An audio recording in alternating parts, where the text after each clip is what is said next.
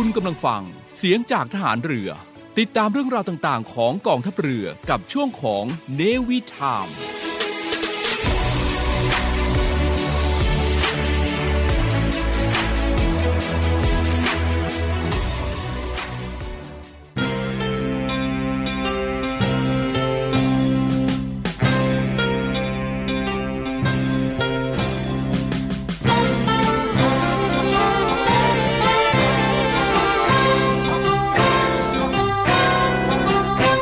ปิดทองหลังพระนั้น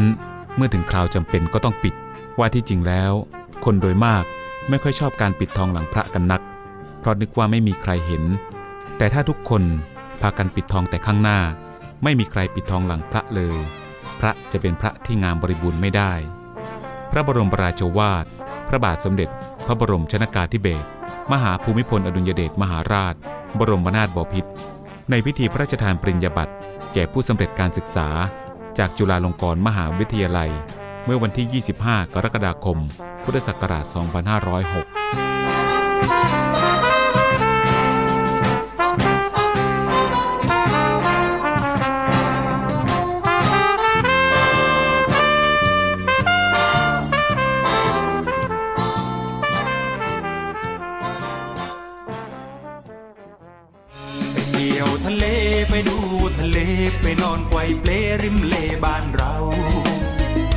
ายการเนวิทามช่วง รอบรั้วทะเลไทย ดาวกับสาวชาวเล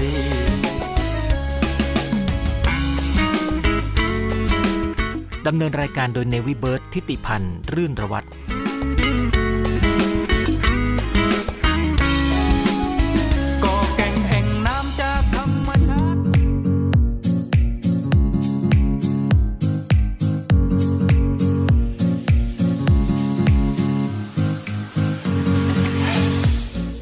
สวัสดีครับคุณผู้ฟังที่เคารพครับขอต้อนรับทุกท่านเข้าสู่รายการเนวิทามในช่วงรอบรั้วทะเลไทยดำเนินรายการโดยเนวิเบิร์ตทิติพันธ์รื่นระวัตครับ ออกอากาศทางสถานีวิทยุเสียงจากทหารเรือ วังนันทอุทยานคลื่นความถี่ 93 เมกะเฮิรตซ์ในช่วงเช้า ระหว่างเวลา 7 นาฬิกาถึง 8 นาฬิกา และช่วงค่ำทางสถานีวิทยุเสียงจากทหารเรือต่างๆ ตั้งแต่เวลา 18 นาฬิกา 5 นาทีถึง 19 นาฬิกา ทางสถานีวิทยุเสียงจากฐานเรือแห่งนี้ครับ เช่นเคยครับคุณผู้ฟังครับทางรายการนำเรื่องราวดีๆ กับรอบรั้วทะเลไทย เกี่ยวกับท้องทะเลมาพูดคุยกับคุณผู้ฟังกัน ตลอดถึงการอนุรักษ์ ทรัพยากรชายฝั่งมาฝากคุณผู้ฟังกันด้วยครับ ช่วงนี้ฟังเพลงแห่งความคิดถึงเกี่ยวกับท้องทะเลกันก่อนครับ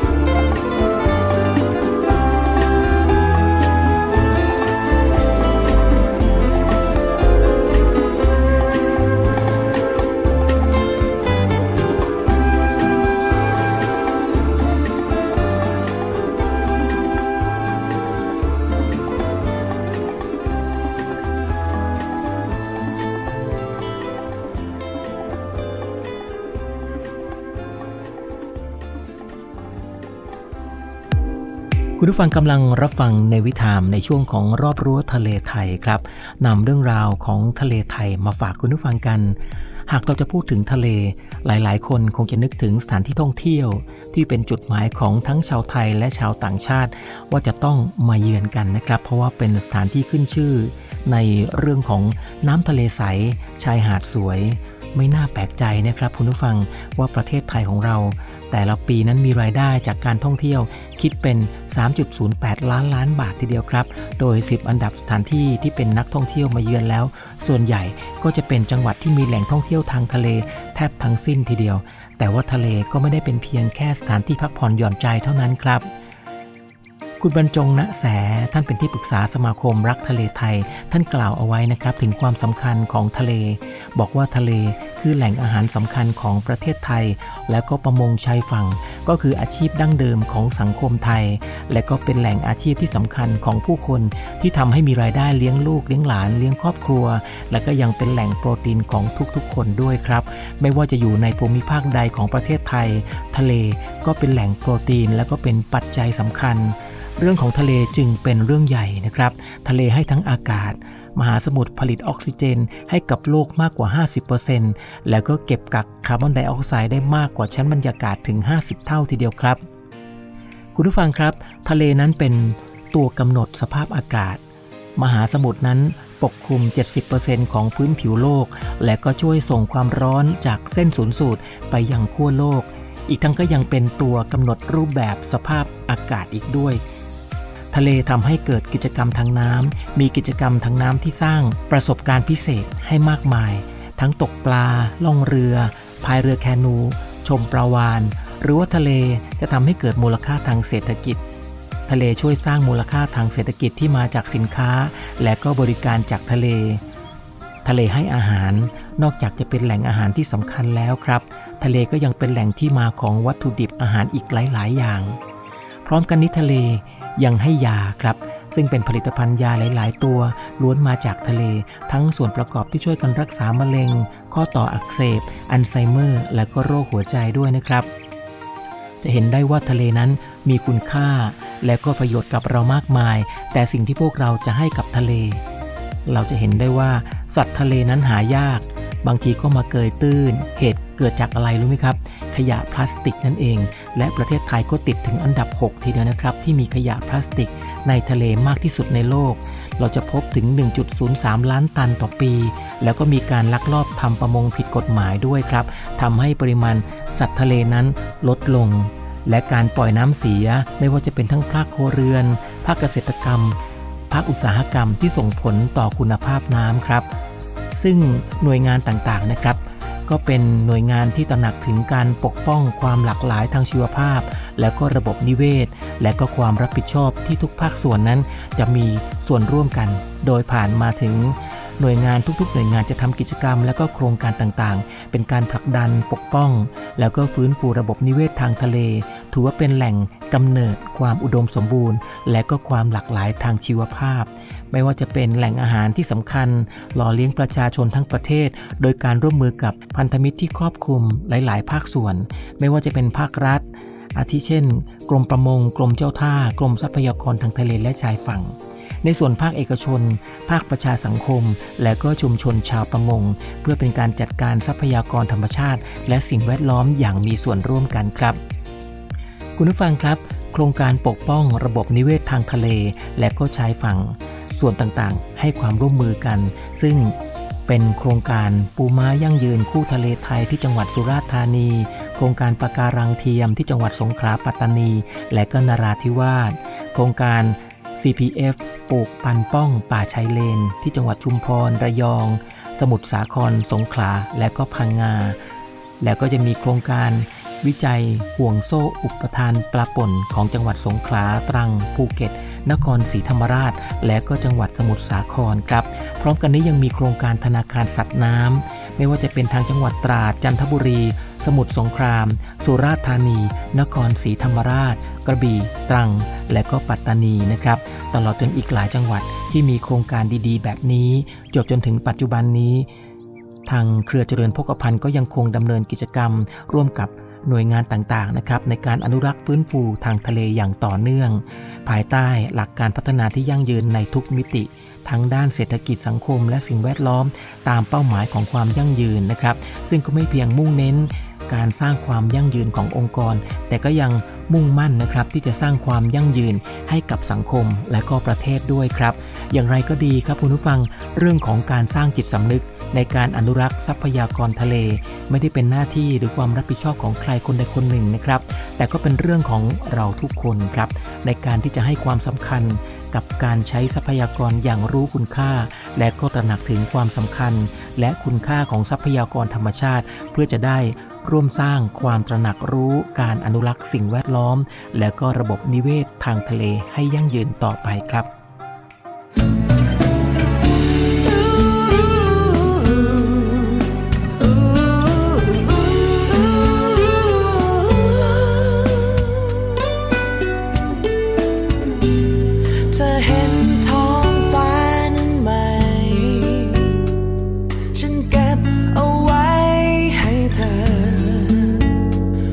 จะเป็นเช่นนั้น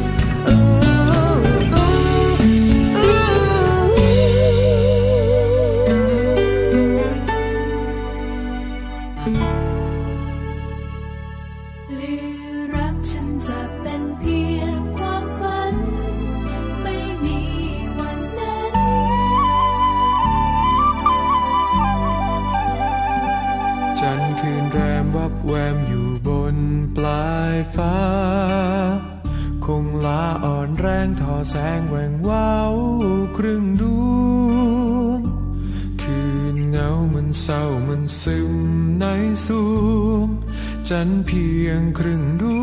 วง คล้ายจันจะรอใคร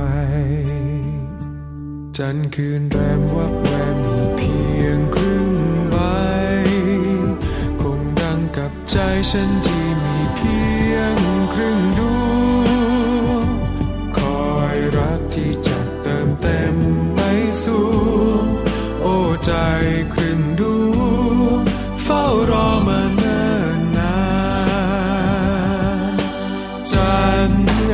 จันทร์ที่ลอยเด่นฟ้า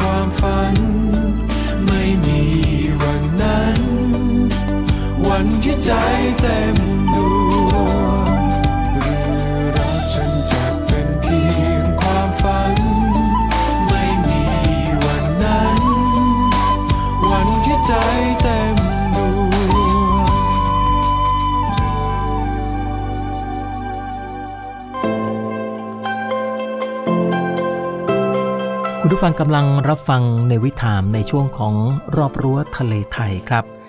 ในช่วงนี้ขอนำคุณผู้ฟังมาพบกับเรื่องราวของป่าชายเลนครับ คุณผู้ฟังทราบไหมครับว่า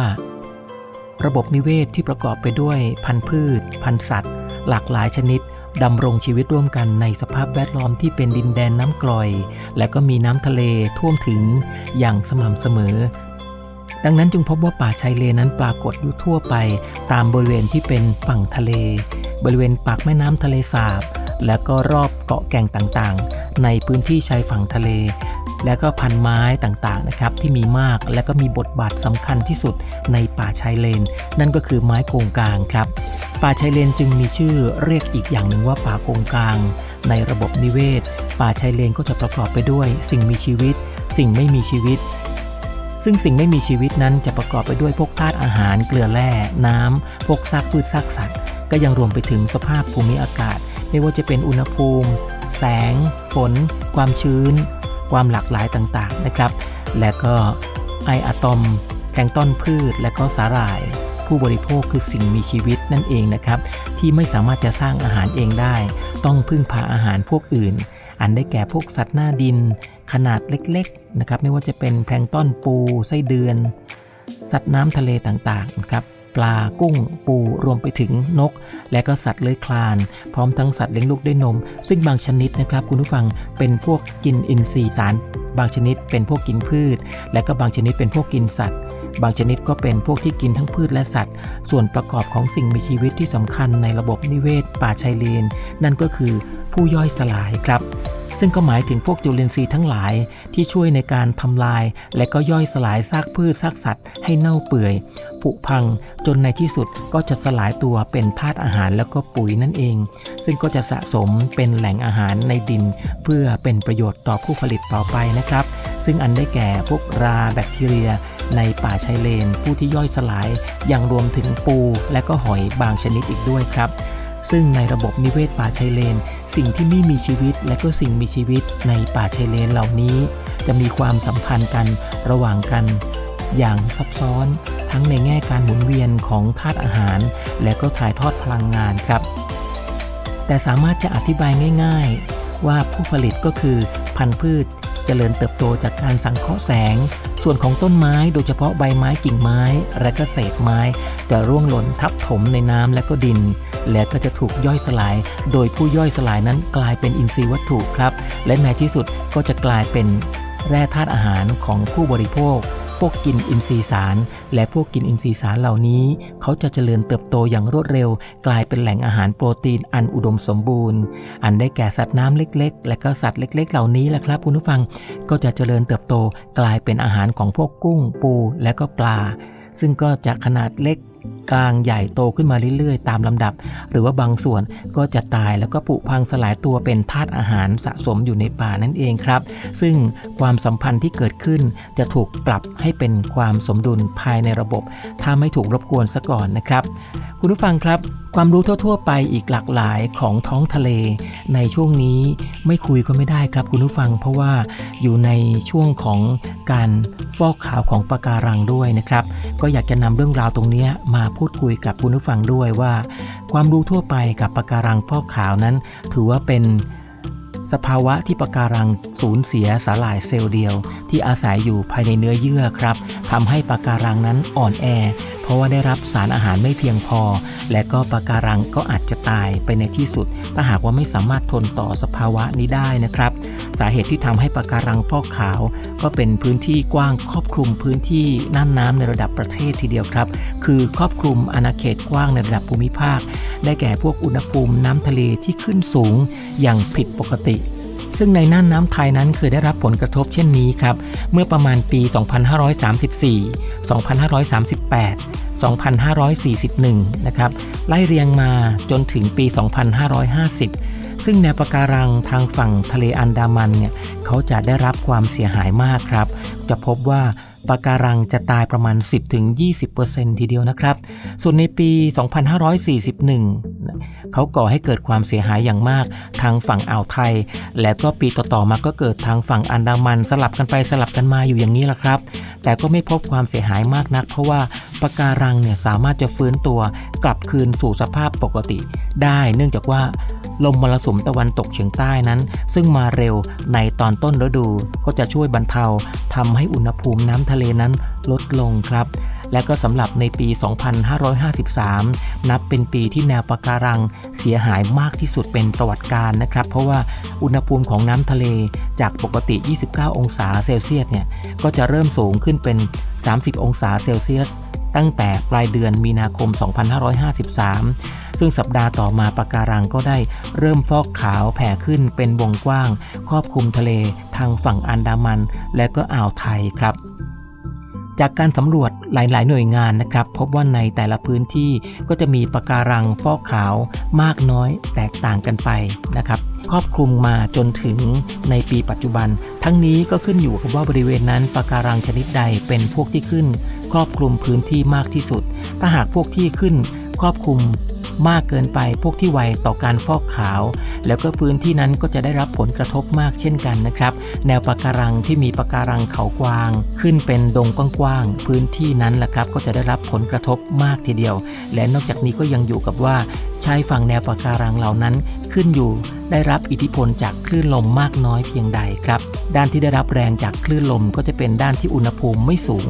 นะครับ แล้วก็ ทางด้านของปะการังก็จะฟอกขาวน้อยกว่าด้านอื่น และเมื่อประมาณโดยภาพรวมทั่วประเทศแล้วก็จะพบว่าปะการังแต่ละแห่งเนี่ยจะฟอกขาวมากถึง 30-95%เลยครับปะการังทุกชนิด ฟอกขาวเกือบทั้งหมด ยกเว้นเพียง 3-4 ชนิดเท่านั้นนะครับ ยังคงต้านอยู่ได้นั่นก็คือปะการังสีน้ำเงินปะการังลายดอกไม้ และก็ปะการังดาวใหญ่ครับท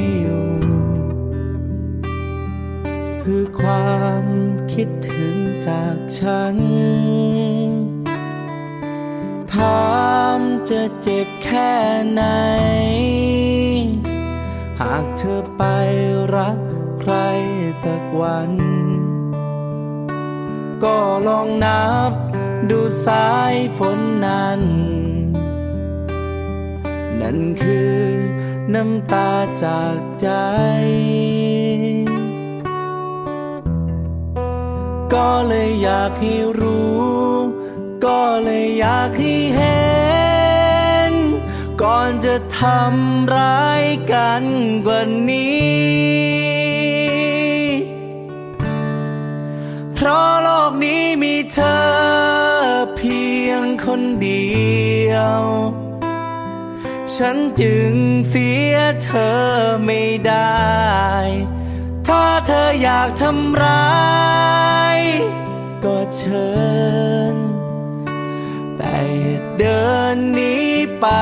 จากฉัน นึกเสียว่าสงสาร อย่าหลงทัน ด้วยการลาจาก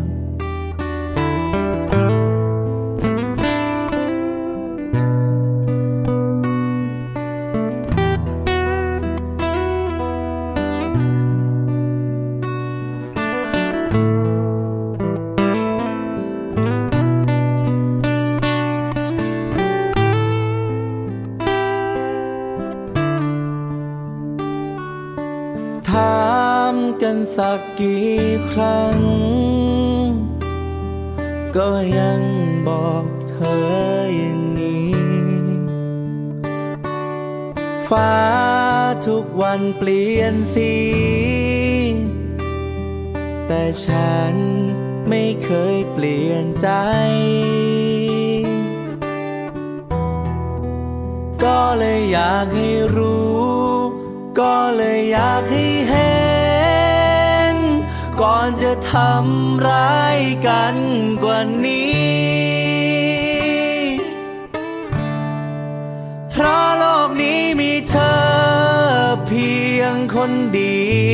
ยว ฉันจึงเสียเธอไม่ได้ ถ้าเธออยากทำร้ายก็เชิญ แต่เดินนี้ ไปจากฉัน นึกเสียว่าสงสาร อย่าหลงทัน ด้วยการลาจากนึกเสียว่าสงสาร อย่าหลงทัน ด้วยคำว่าลาก่อน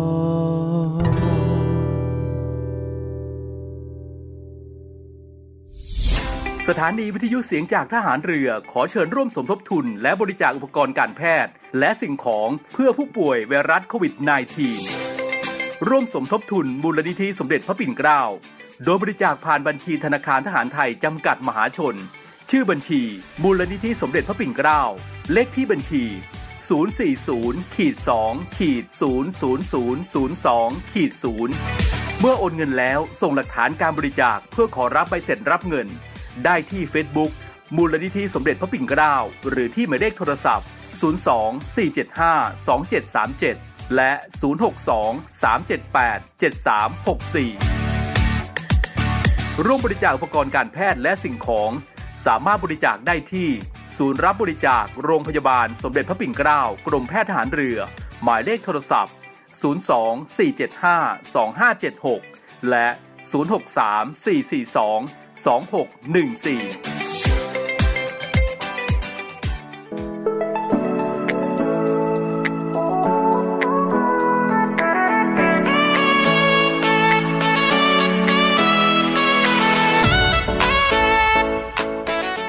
ุณผู้ฟังกำลังรับฟังในวิถีในช่วงของรอบรั้วทะเลไทยครับ คุณผู้ฟังครับในช่วงโควิด -19 สามารถชุบชีวิตท้องทะเลไทย สัตว์น้ำปะการัง ได้อวดโฉม งดงามทีเดียวนะครับ ซึ่งประเทศไทยถือว่าเป็นอีกประเทศหนึ่งที่มีการแพร่ระบาดของไวรัสโควิด -19 แต่ด้วยมาตรการที่เข้มงวดของรัฐบาล ก็ประกอบกับคนส่วนใหญ่ในชาติให้ความร่วมมือทำให้สามารถควบคุมการแพร่ระบาดของโรคได้ในระดับหนึ่งครับ เห็นได้ว่าจากยอดตัวเลขผู้ติดเชื้อ และผู้เสียชีวิตก็จะมีแนวโน้มดีขึ้นนะครับแม้ว่าสถานการณ์วิกฤตนี้ก็จะมีแต่สิ่งเลวร้ายเกิดขึ้นกับมวลมนุษยชาติ แต่ว่าอีกมุมหนึ่งครับคุณผู้ฟัง กลับส่งผลดีต่อธรรมชาติของโลกชนิดกับตลปัดทีเดียว และที่ผ่านมามนุษย์ก็ใช้ประโยชน์จากทรัพยากรธรรมชาติอย่างฟุ่มเฟือย ในการแสวงหาประโยชน์ให้ตัวเองมายาวนานครับ จนสภาพธรรมชาติได้รับผลกระทบอย่างรุนแรง และก็เสื่อมสภาพเสียหายไปจนยากที่จะฟื้นฟู ไม่ว่าจะเป็นวานเพชฌฆาตดำฝูงใหญ่กว่า 30 ตัวโผล่ขึ้นมาเล่นน้ำบริเวณเกาะรอก ในเขตอุทยานแห่งชาติหมู่เกาะลันตาจังหวัดกระบี่ หลังจากธรรมชาติฟื้นตัวนะครับ ทรัพยากรเหล่านี้ก็ถูกใช้ในกิจกรรมการท่องเที่ยวต่างๆ มากมายเหล่าปลากระตูนและฝูงปลาที่อาศัยหากินอยู่ตามปะการัง ก็ว่ายหากินสบายใจบริเวณ เกาะ 5 อุทยานแห่งชาติหมู่เกาะลันตาจังหวัดกระบี่ หรือจะเป็นทะเลทุกแห่งสงบเงียบไร้ผู้คนกลายเป็นช่วงเวลาสุดวิเศษของเหล่าสัตว์หายากกลับมาปรากฏให้เราได้เห็นในหลาย ๆ พื้นที่ของประเทศไทยครับ โดยเฉพาะ ทะเลในภาคใต้ ภาพสัตว์ทะเลต่างๆ ก็ถูกเผยแพร่จากเจ้าหน้าที่หน่วยงานอนุรักษ์ แสดงให้เห็นว่าเมื่อธรรมชาติไม่ถูกรบกวน จะทำให้เรานั้นได้เห็นถึงความอุดมสมบูรณ์ของท้องทะเลไทย และก็เหล่าสัตว์ทะเลหายากเหล่านี้นะครับ ไม่ว่าจะเป็นพยูนโลมาเต่าทะเล หรือว่าแม้แต่วานสายพันธุ์ต่างๆ ก็ปรากฏโฉมออกมาให้เห็นชนิด ผู้คนต้องตะลึงทีเดียวครับ คุณผู้ฟังครับ ทะเลอันดามัน ด้านจังหวัดตรัง และกระบี่ก็ปรากฏฝูงพยูนเกือบ 20 ตัวโผล่ว่ายน้ำรวมฝูงกันออกหากิน ใกล้กับเกาะลิบงอำเภอกันตังจังหวัดตรัง เราคุยกันไปจนถึงฝูงฉลามวานด้วยนะครับ เป็นจำนวนมากทีเดียวในเขตอุทยานแห่งชาติหมู่เกาะลันตา แล้วก็ฝูงฉลามหูดำนับ 10 10ตัวครับ เข้ามาหากินที่หมู่เกาะพีพี และก็เกาะห้องจังหวัดกระบี่ กลุ่มนักดำน้ำบนเกาะพีพีจังหวัดกระบี่ก็จะใช้เวลาช่วงวิกฤตโควิด -19 นี่แหละครับ ลงทำความสะอาดใต้ทะเล เก็บขยะได้เป็นจำนวนมากทำให้ธรรมชาตินั้นกลับคืน ฟื้นขึ้นมาได้ด้วยนะครับ ทั้งหมดนี้เป็นเพียงแค่บางส่วนที่คนไทยจะได้พบเห็นการฟื้นตัวของธรรมชาติ แล้วก็สัตว์น้ำทะเลหายากที่เกิดขึ้น ในช่วงวิกฤตไวรัสโควิด -19 แล้วก็เชื่อว่า สัตว์ที่หายากจะไม่มีโอกาสได้เห็นครับ ยังจะมีโอกาสขึ้นมาให้เราได้เห็นในสภาพธรรมชาติของทะเลไทยด้วยนะครับ คุณผู้ฟังครับในช่วงของวันสุดท้ายของภารกิจในการเก็บกู้ซากอวนที่ปกคลุมแนวปะการังที่เกาะโลซินจังหวัดปัตตานีนะครับ เมื่อวันที่ 20 มิถุนายน ก็มีข่าวมาพูดคุยกันในรอบรั้วทะเลไทยด้วยว่า ภารกิจการกู้ซากอวนที่ปกคลุมอยู่บนแนวปะการังเกาะโลซิน กองทัพเรือโดยทัพเรือภาคที่ 2 ซึ่งขณะนี้นะครับพลเรือโทสำเริงจันโส ผู้บัญชาการทัพเรือภาคที่ 2 โดยภารกิจการปฏิบัติก็แก้ปัญหาอวนขนาดใหญ่ปกคลุมปะการัง บริเวณเกาะโลซิน การปฏิบัติภารกิจยังคงดำเนินการตามแผนที่วางไว้ครับคุณผู้ฟัง และก็สภาพอากาศท้องฟ้านี่เรียกกันว่าแจ่มใส โดยทีมนักดำน้ำทำการดำในช่วงเช้าสองเที่ยว เพื่อทำการตัดอวนที่เหลือนะครับ ซึ่งก็เป็นไปด้วยความเรียบร้อย แล้วก็สามารถเก็บอวนขึ้นมาได้ทั้งหมด มีน้ำหนักถึง 800 กิโลกรัมทีเดียวครับ ส่วนในช่วงบ่ายก็มีการทำการดำอีกหนึ่งเที่ยว เป็นการประเมินความเสียหายของปะการัง และก็ปลูกซ่อมแซม จากการสำรวจนะครับ พบว่าพื้นที่อวนทั้งหมด 2,740 ตารางเมตร พื้นที่ปกคลุมปะการังถึง 550 ตารางเมตรครับ ผลการประเมินความเสียหายของปะการังก็พบว่าความเสียหายดังนี้ปะการังซีดจางแล้วก็ฟอกขาวบางส่วนร้อยละ50 ในส่วนที่แตกหักก็จะเป็นพวกปะการังเขากวางปะการังแผ่นปะการังจานร้อยละ5 รอยถลอกเสียดสีประมาณร้อยละ5เช่นกันครับ และนอกจากนั้นก็ยังมีผลกระทบอื่น ๆ ที่ไม่ใช่ปะการังประกอบด้วยดอกไม้ทะเล และก็สัตว์หน้าดินเสียหายเล็กน้อยครับสำหรับแผนการดำเนินการตามแผนฟื้นฟู ได้ปลูกปะการังทดแทนในพื้นที่เสียหายประมาณ 500 กิ่ง และก็ติดตามผลการดำเนินการในอีก 3 เดือน โดยนักดำน้ำทั้งหมดที่มาจากกองทัพเรือ 16 นายด้วยกันนะครับ แล้วก็นักดำน้ำของ รมทรัพยากรทางทะเลและชายฝั่งหรือว่าทอชอแล้วก็อาสาสมัครดำน้ำจำนวน 26 ท่านครับ รวมทั้งนักข่าวใต้น้ำจำนวน 6 นาย ปรากฏว่าปฏิบัติการได้ตามวัตถุประสงค์แล้วก็เรียบร้อย และก็ไม่มีอุปสรรคใด ๆ ด้วยนะครับ คุณผู้ฟังครับสำหรับการติดตามผู้กระทำความผิดทางสอนชนนะครับ หรือว่าสรชลร่วมกับกองทัพเรือ ทอชอและก็กรมประมง เพื่อดำเนินการร่วมกันโดยเบื้องต้นแล้ว ก็จะนำของกลางเข้าแจ้งความเพื่อหาผู้กระทำผิด และก็ทางสอนชนก็ได้สั่งการให้หน่วยที่เกี่ยวข้องดำเนินการครับ ไม่ว่าจะเป็นให้ศูนย์ยุทธการตรวจสอบเรือประมงพาณิชย์ ประเภทอวนล้อมจับที่มีประวัติเดินทางผ่านเกาะโลซิน ตั้งแต่ 1 มิถุนายนถึงปัจจุบัน จากนั้นก็จะเป็นการดูซากอวนทั้งหมดที่ตัดมา นำมาส่งที่บริเวณท่าเรือตรวจประมงปัตตานี และก็ให้สอนชนจังหวัดปัตตานี ตั้งคณะทำงานร่วมกันกับสมาคมประมง และก็ประมงจังหวัด เพื่อจะได้หาที่มาของอวนนะครับ และก็ให้ศูนย์ควบคุมความมั่นคง ท่าเรือจังหวัดต่างๆ ได้ตรวจสอบ เรือที่แจ้งเข้ามานะครับว่าอวนบนเรือมีลักษณะตรงกับตัวอย่างที่เก็บมาได้ และก็อวนบนเรือนั้นได้หายไปเนื่องจากว่าการประมง หรือว่าเพื่อตรวจสอบหาเรือที่กระทำความผิดต่อไปครับ คุณผู้ฟังครับสำหรับโทษนะครับที่กำหนดไว้เกาะโลซินเป็นพื้นที่ห้ามทำประมง ซึ่งตามพระราชบัญญัติกรมทรัพยากรทางทะเลและชายฝั่งมาตรา 17โทษเขาปรับไว้ 1 0 0 0 0แบาททีเดียวครับ จำคุก 1 ปี หรือว่าทั้งจำทั้งปรับ รวมถึงโทษตามพระราชบัญญัติสงวนคุ้มครองสัตว์ป่าปี 2562 ฐานทำให้ปะการังเสียหาย หรือว่าถูกทำลายก็จะจำคุกไม่เกิน 10 ปี ปรับไม่เกิน 1 ล้านบาท หรือว่าทั้งจำทั้งปรับทีเดียวครับ นี่คือสิ่งดีๆ ครับที่รอบรั้วทะเลไทยนำมาฝากคุณผู้ฟังกัน ในส่วนของทหารเรือไทยบอกต่อกันไปกับสิ่งดีๆ ที่มีมาฝากกันกับรอบรั้วทะเลไทยครับกับ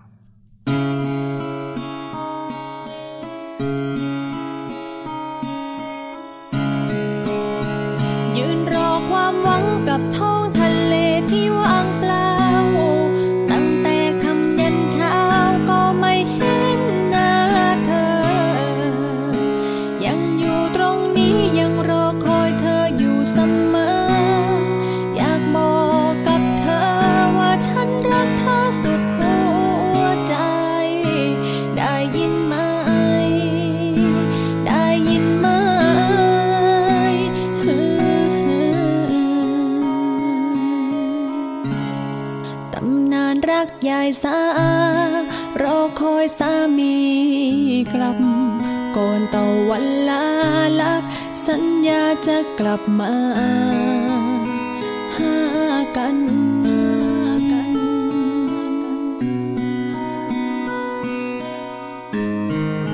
แต่ไม่เป็นอย่า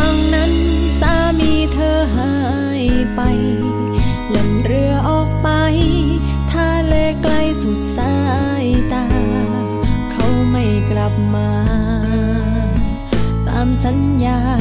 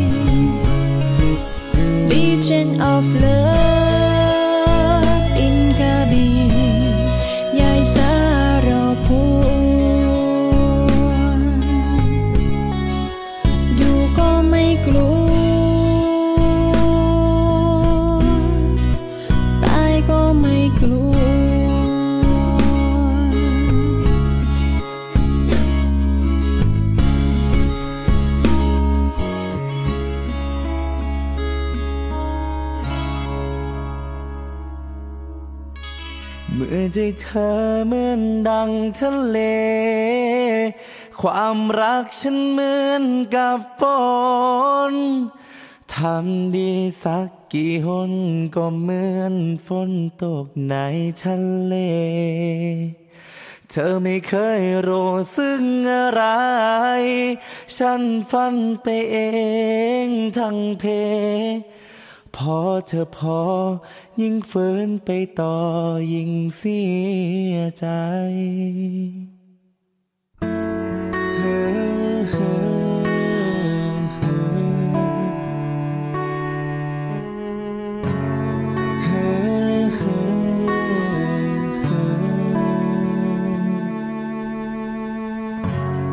นานเท่าไรที่ฉันต้องคอยทำดีกับความเฉยชา นานเท่าไรที่ความห่วงหา ไม่มีค่าอะไร หรือว่าฉันดีไม่พอ หรือเป็นเพราะเธอรอใคร ทำไม ทำไมไม่รัก กันบ้าง สิ่งที่เธอให้คืนกลับมา ก็มีแต่ความว่างเปล่า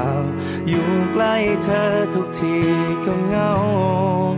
ใกล้กันเหมือนยิ่งห่าง และสุดท้ายคือต้องยอม บอกใจให้ยอมปล่อยวาง ราะฉัน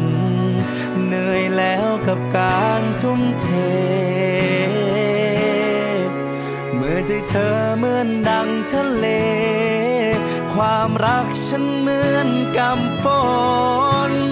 ทำดีสั่งกี่หนก็เหมือนฝนตกในทะเล เธอไม่เคยรู้ซึ่งอะไร ฉันฝันไปเองทั้งเพพอเธอพอยิ่งฝืนไปต่อยิ่งเสี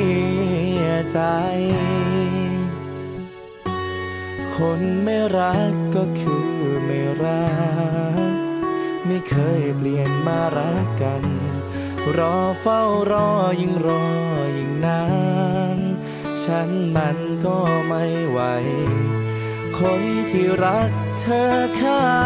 งเดียว รู้ไหมว่ามันเหนื่อยใจหนักเกิน ที่ได้แต่คอยทุ่มเท เมื่อใจเธอเหมือนดังทะเล ความรักฉันเหมือนกำฝนทำดีสักกี่หนก็เหมือนฝนตก ในทะเล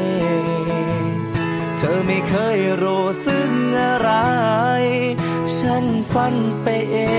งทั้งเพ พอเธอพอยิ่งฝืนไปต่อยิ่งเสียใจฮ้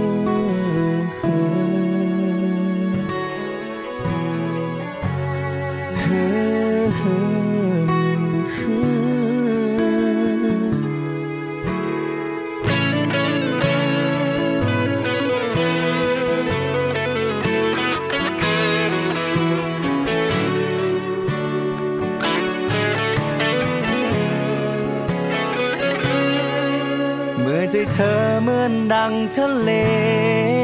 ความรักฉันเหมือนกำฝน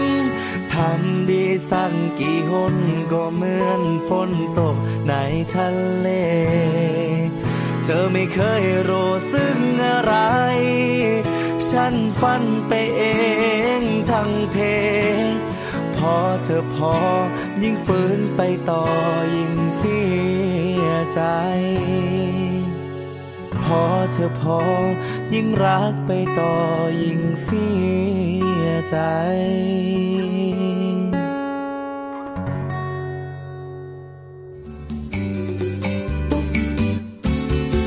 ป่าเขา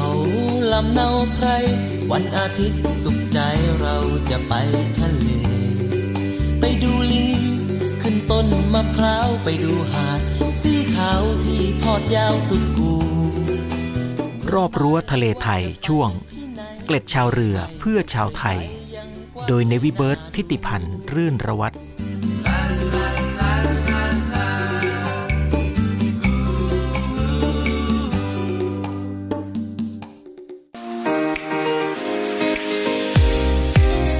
ช่วงเกล็ดชาวเรือเพื่อชาวไทยในวันนี้นะครับ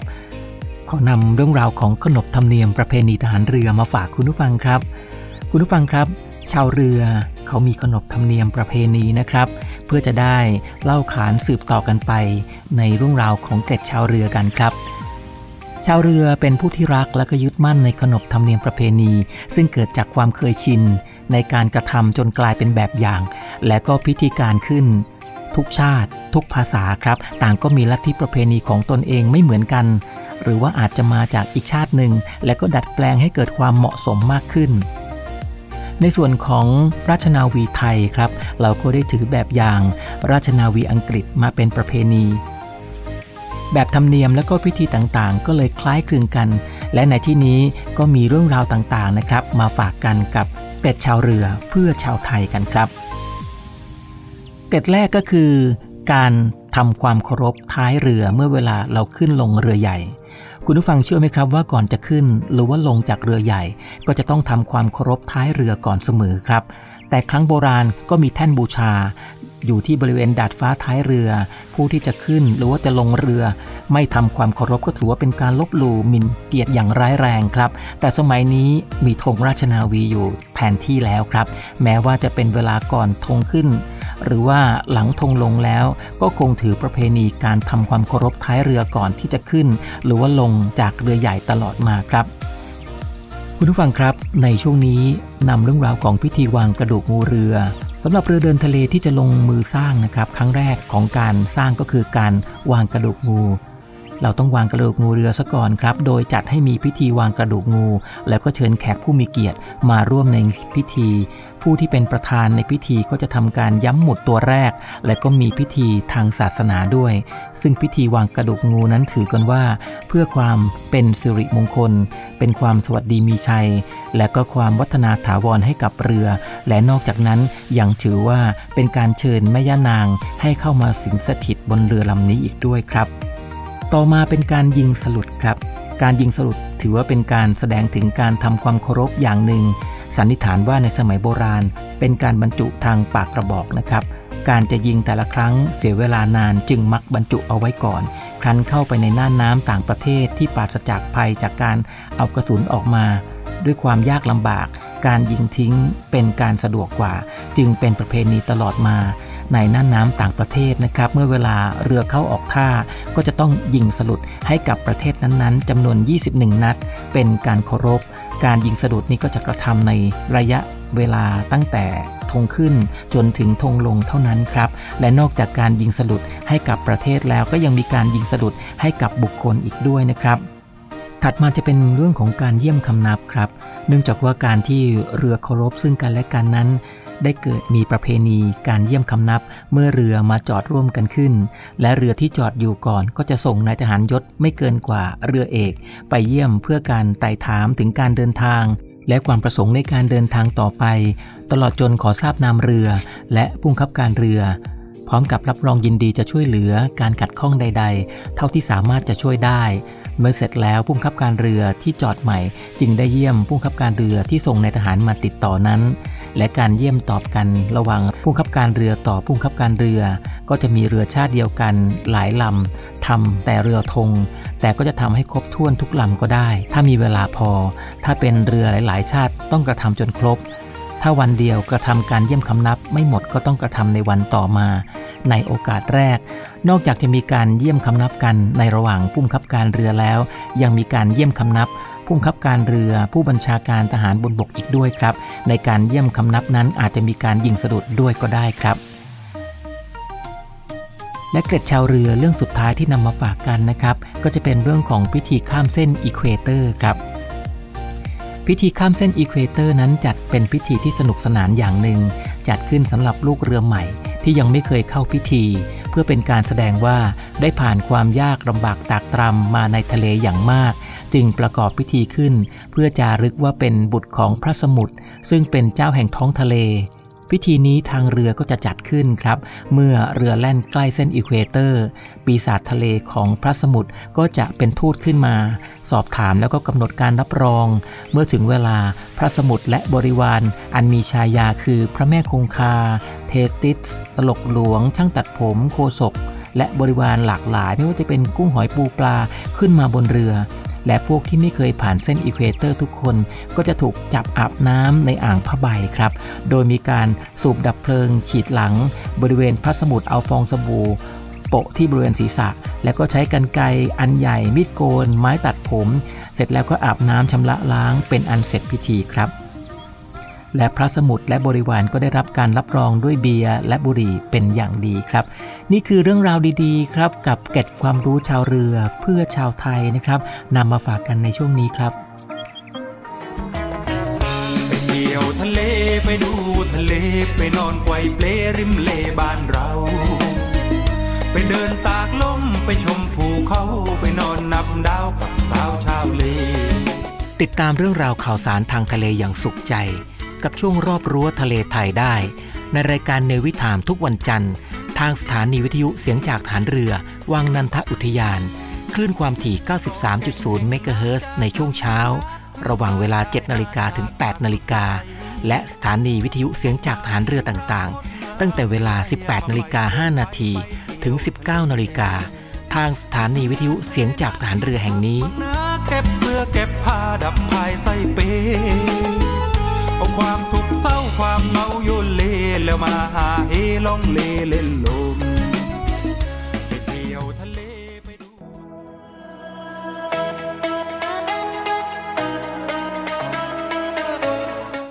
คุณผู้ฟังครับในวิถามในช่วงของรอบรั้วทะเลไทย มาถึงช่วงสุดท้ายแล้วครับรายการในวิถามช่วงรอบรั้วทะเลไทย ดำเนินรายการโดยเนวิเบิร์ตทิติพันธ์รื่นรวัตออกอากาศทางสถานีวิทยุเสียงจากฐานเรือ วังนันทอุทยาน คลื่นความถี่ 93 เมกะเฮิรตซ์ในช่วงเช้า ระหว่างเวลา 7 นาฬิกาถึง 8 นาฬิกาครับ และช่วงค่ำทางสถานีวิทยุเสียงจากฐานเรือต่างๆ ตั้งแต่เวลา 18 นาฬิกา 5 นาทีถึง 19 นาฬิกาทางสถานีวิทยุเสียงจากฐานเรือแห่งนี้ครับสำหรับวันนี้หมดเวลาลงแล้วครับ พบกันใหม่ในครั้งต่อไป รักษาระยะห่างระวังโรคภัย ป้องกันกันได้ ใส่ใจร่วมกัน ด้วยความปรารถนาดี จากในวิถามช่วงรอบรั้วทะเลไทย สวัสดีครับ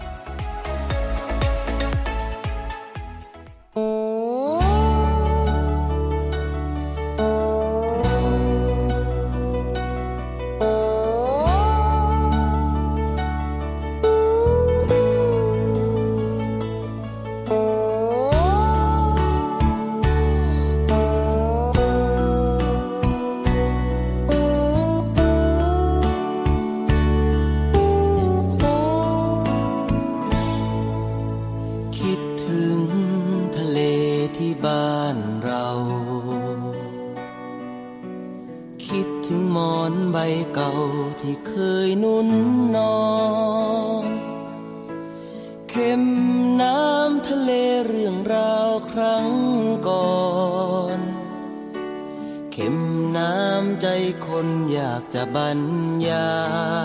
ย คิดถึงใบยางที่ร่วงโร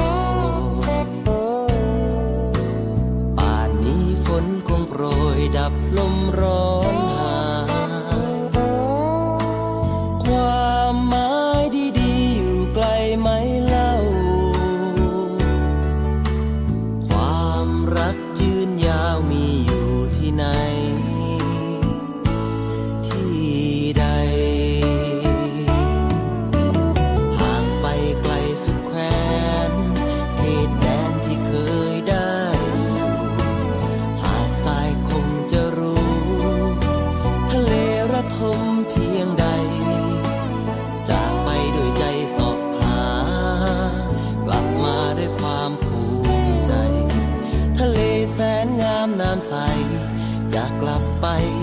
เ